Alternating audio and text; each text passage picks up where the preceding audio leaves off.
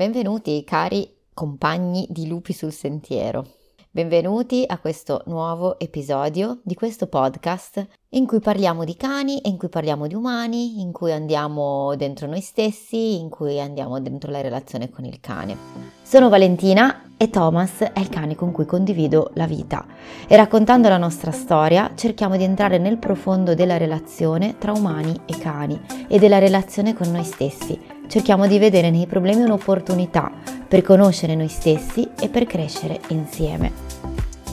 Oggi voglio raccontarvi una storia bellissima che ha a che fare con uno dei miei valori principali che è la libertà. Non so se la libertà è risultato uno dei vostri valori all'interno dell'esercizio che vi ho proposto qualche volta fa, ma è un valore che è molto molto presente nella mia vita e dal momento che in questo periodo vi sto raccontando tantissimo delle randagie con cui ho a che fare, con cui stiamo vivendo diversi tipi di avventura in vista della grande avventura e del grande viaggio verso il nord, oggi voglio raccontarvi di un cane che è diventato un eroe, è diventato un simbolo. E questa storia ogni volta che la racconto mi appare un sorriso sul volto ma accompagnato anche da qualche lacrima e da un po' di magone, perché probabilmente mi va a toccare delle corde che hanno a che fare con la libertà, ma anche con la libertà di espressione di se stessi, ma è anche con la commozione che si ha di fronte alla bellezza, alla bellezza alla grandezza di un essere, di un individuo che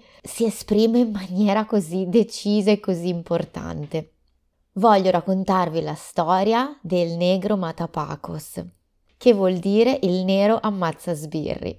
In realtà non ha ammazzato nessuno sbirro, ma questo cane odiava proprio gli uomini in divisa ed è diventato il leggendario protettore dello studente in protesta ed era eh, sempre in mezzo quando c'era da manifestare e difendeva i manifestanti con immenso coraggio. Il tutto è iniziato nel 2011 in Cile, quando in tutto il paese scuole e università scendono in piazza per manifestare contro il sistema di istruzione povero e sempre più privatizzato. È un momento storico importante perché c'erano stati un po' di anni di relativa calma, ma per la prima volta queste persone di questa generazione scendono in piazza trovandosi coinvolte in lotte costanti e organizzate la lotta inizia dalla capitale, Santiago del Cile. Ed è proprio a Santiago, non troppo lontano dalla piazza principale dove si svolgono le manifestazioni, che vive un cane. Un cane nero vive insieme alla signora Maria, che non è realmente la sua proprietaria, ma gli offre un tetto sotto cui dormire, perché la signora Maria non ha tanti soldi per poterlo mantenere, per il resto questo cane se la cava da solo. È un cane di taglia media, meticcio, e che è abituato a chiedere alla signora di aprirgli la porta quando vuole andarsi a fare dei giri. E lei è abituata a non vederlo anche per tutto il giorno.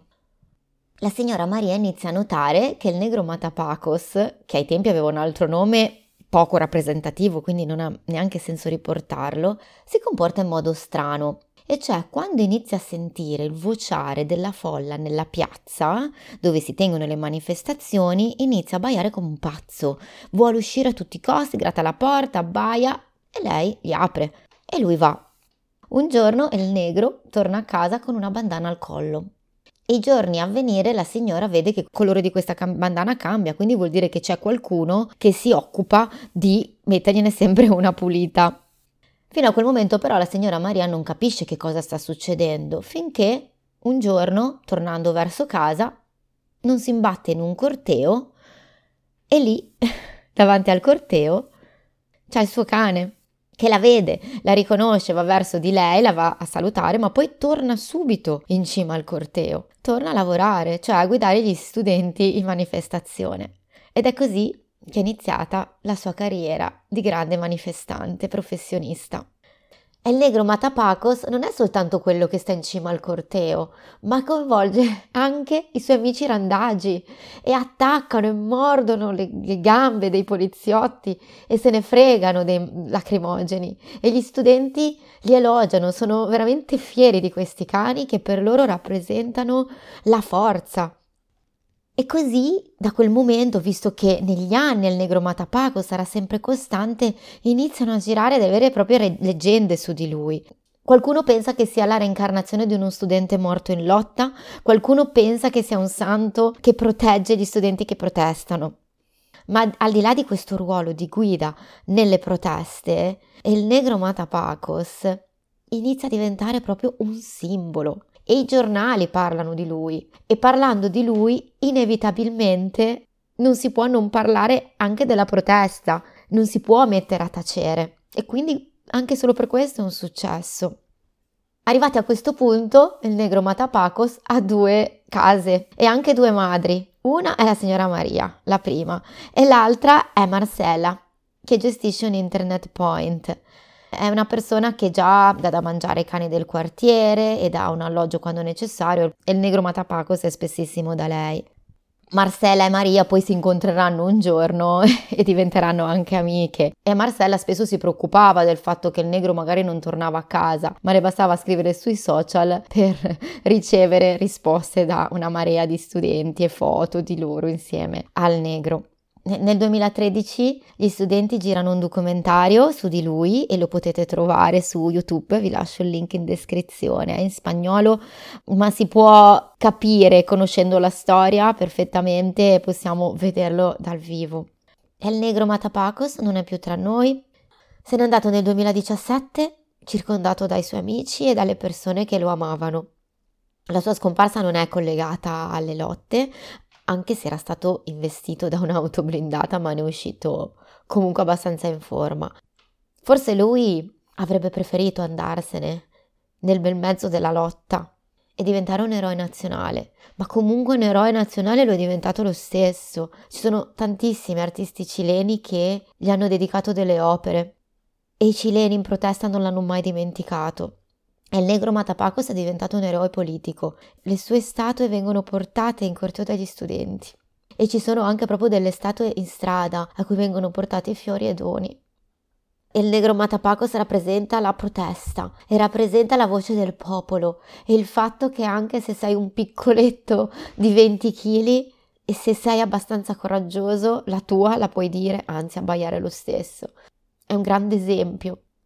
Questa è una storia che non so se avete sentito, io eh, mi commuovo, non ci posso fare niente ogni volta, eppure la conosco ormai da anni, ma ogni volta è così. Da questa storia io vorrei fare delle riflessioni andando nello specifico delle personalità e parlare di personalità dei cani. I cani hanno una personalità. Dopo aver sentito questa storia, come si fa a dire che i cani non hanno una personalità? Ma comunque vivendo con un cane sappiamo benissimo che hanno una personalità.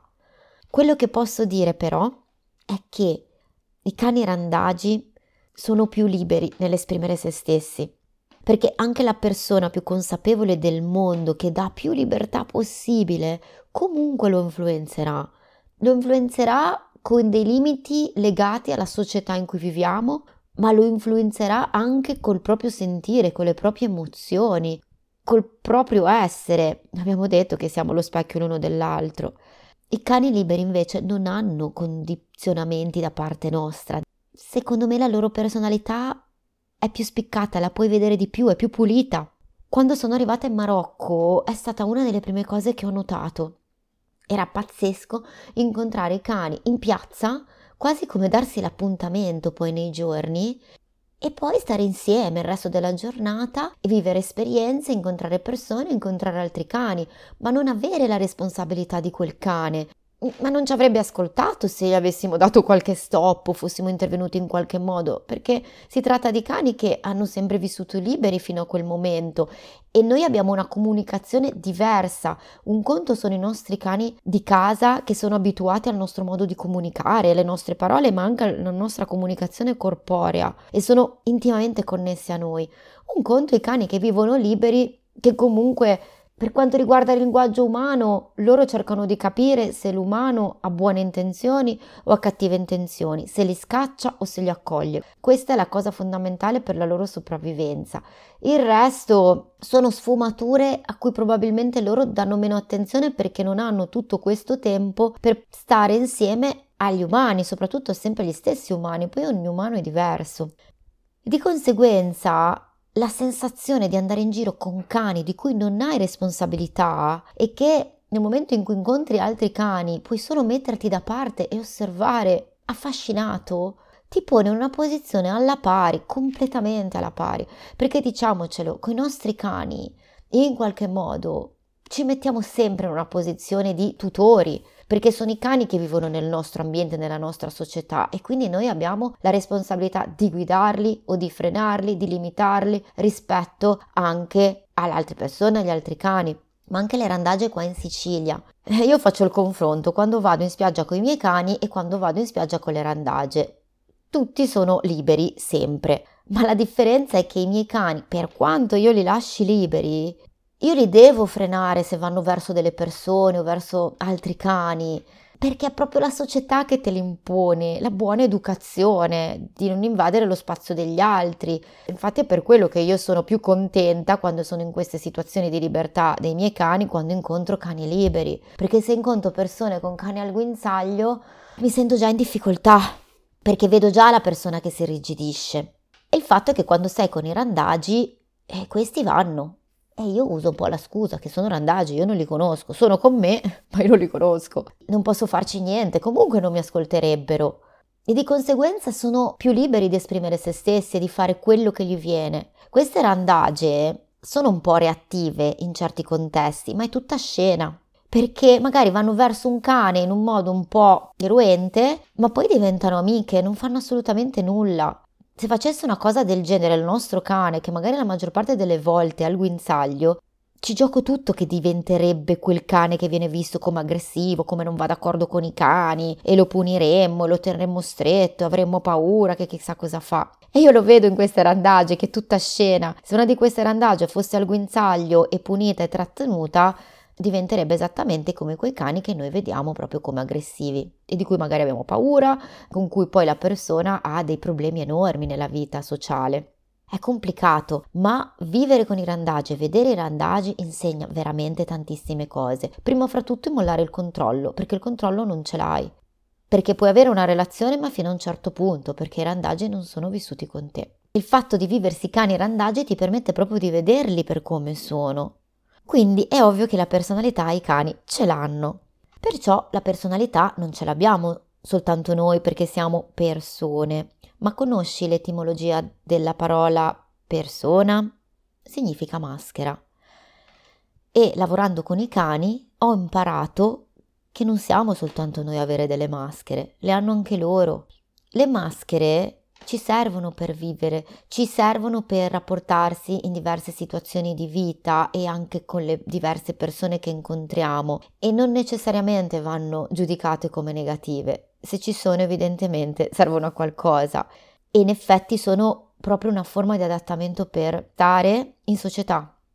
È normale averle e più le vediamo, più le conosciamo, più le accogliamo, meno ne saremo schiavi.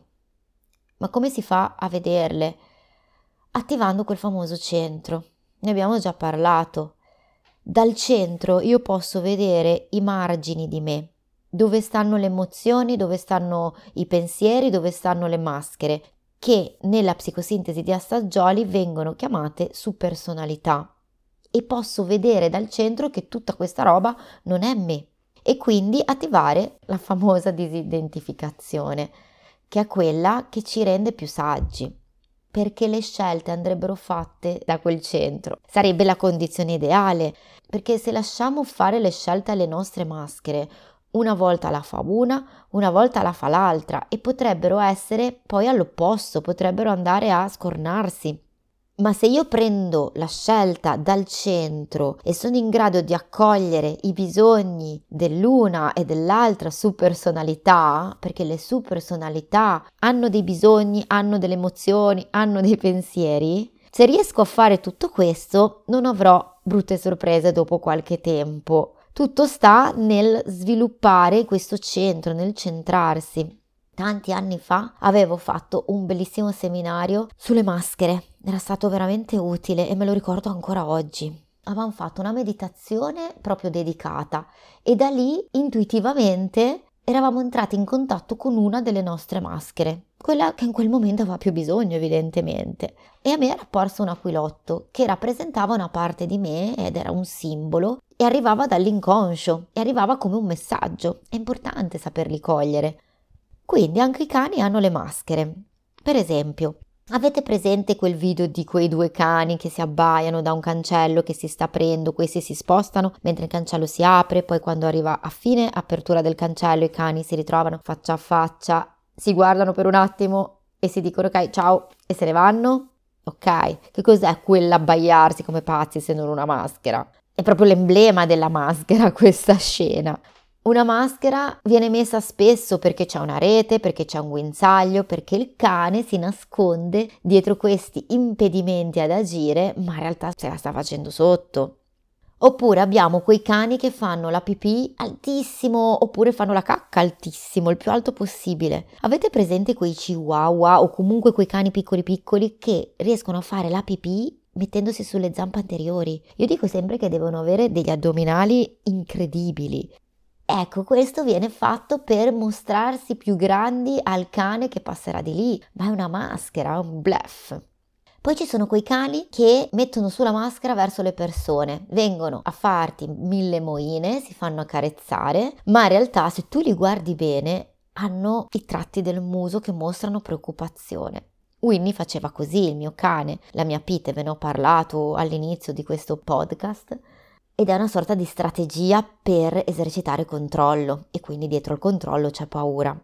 Ci sono poi quei cani che in presenza di altri cani mettono tanto movimento, magari vanno addosso agli altri cani, fanno casino, però poi se vengono messi nelle condizioni giuste, con dei limiti fisici, guinzaglio, una lunghina o, la rete, un proprietario che sa comunicare e usare la prossemica in modo chiaro e coerente, gli spazi adeguati, scopri che l'ultima scelta che farebbero è andare proprio da quel cane. E mettono una maschera perché pensano in quel contesto, con quegli spazi, in quelle condizioni, di non avere altra scelta. E così usano quella strategia che per loro ha sempre funzionato fino a quel momento, che è uno schema che non è detto che sia vincente, ma è quello che conoscono.